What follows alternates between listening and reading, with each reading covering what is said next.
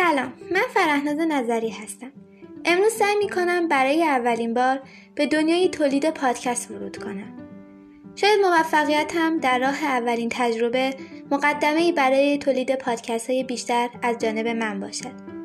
خب من امروز می‌خواهم مقدمه ای از پادکست اولم که موضوعش در مورد هفت عادت نوجوان موفق است براتون صحبت کنم.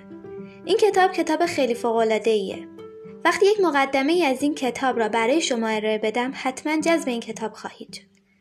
نویسنده این کتاب آقای شونکاری هستش و مترجم خانم عطیه امیران.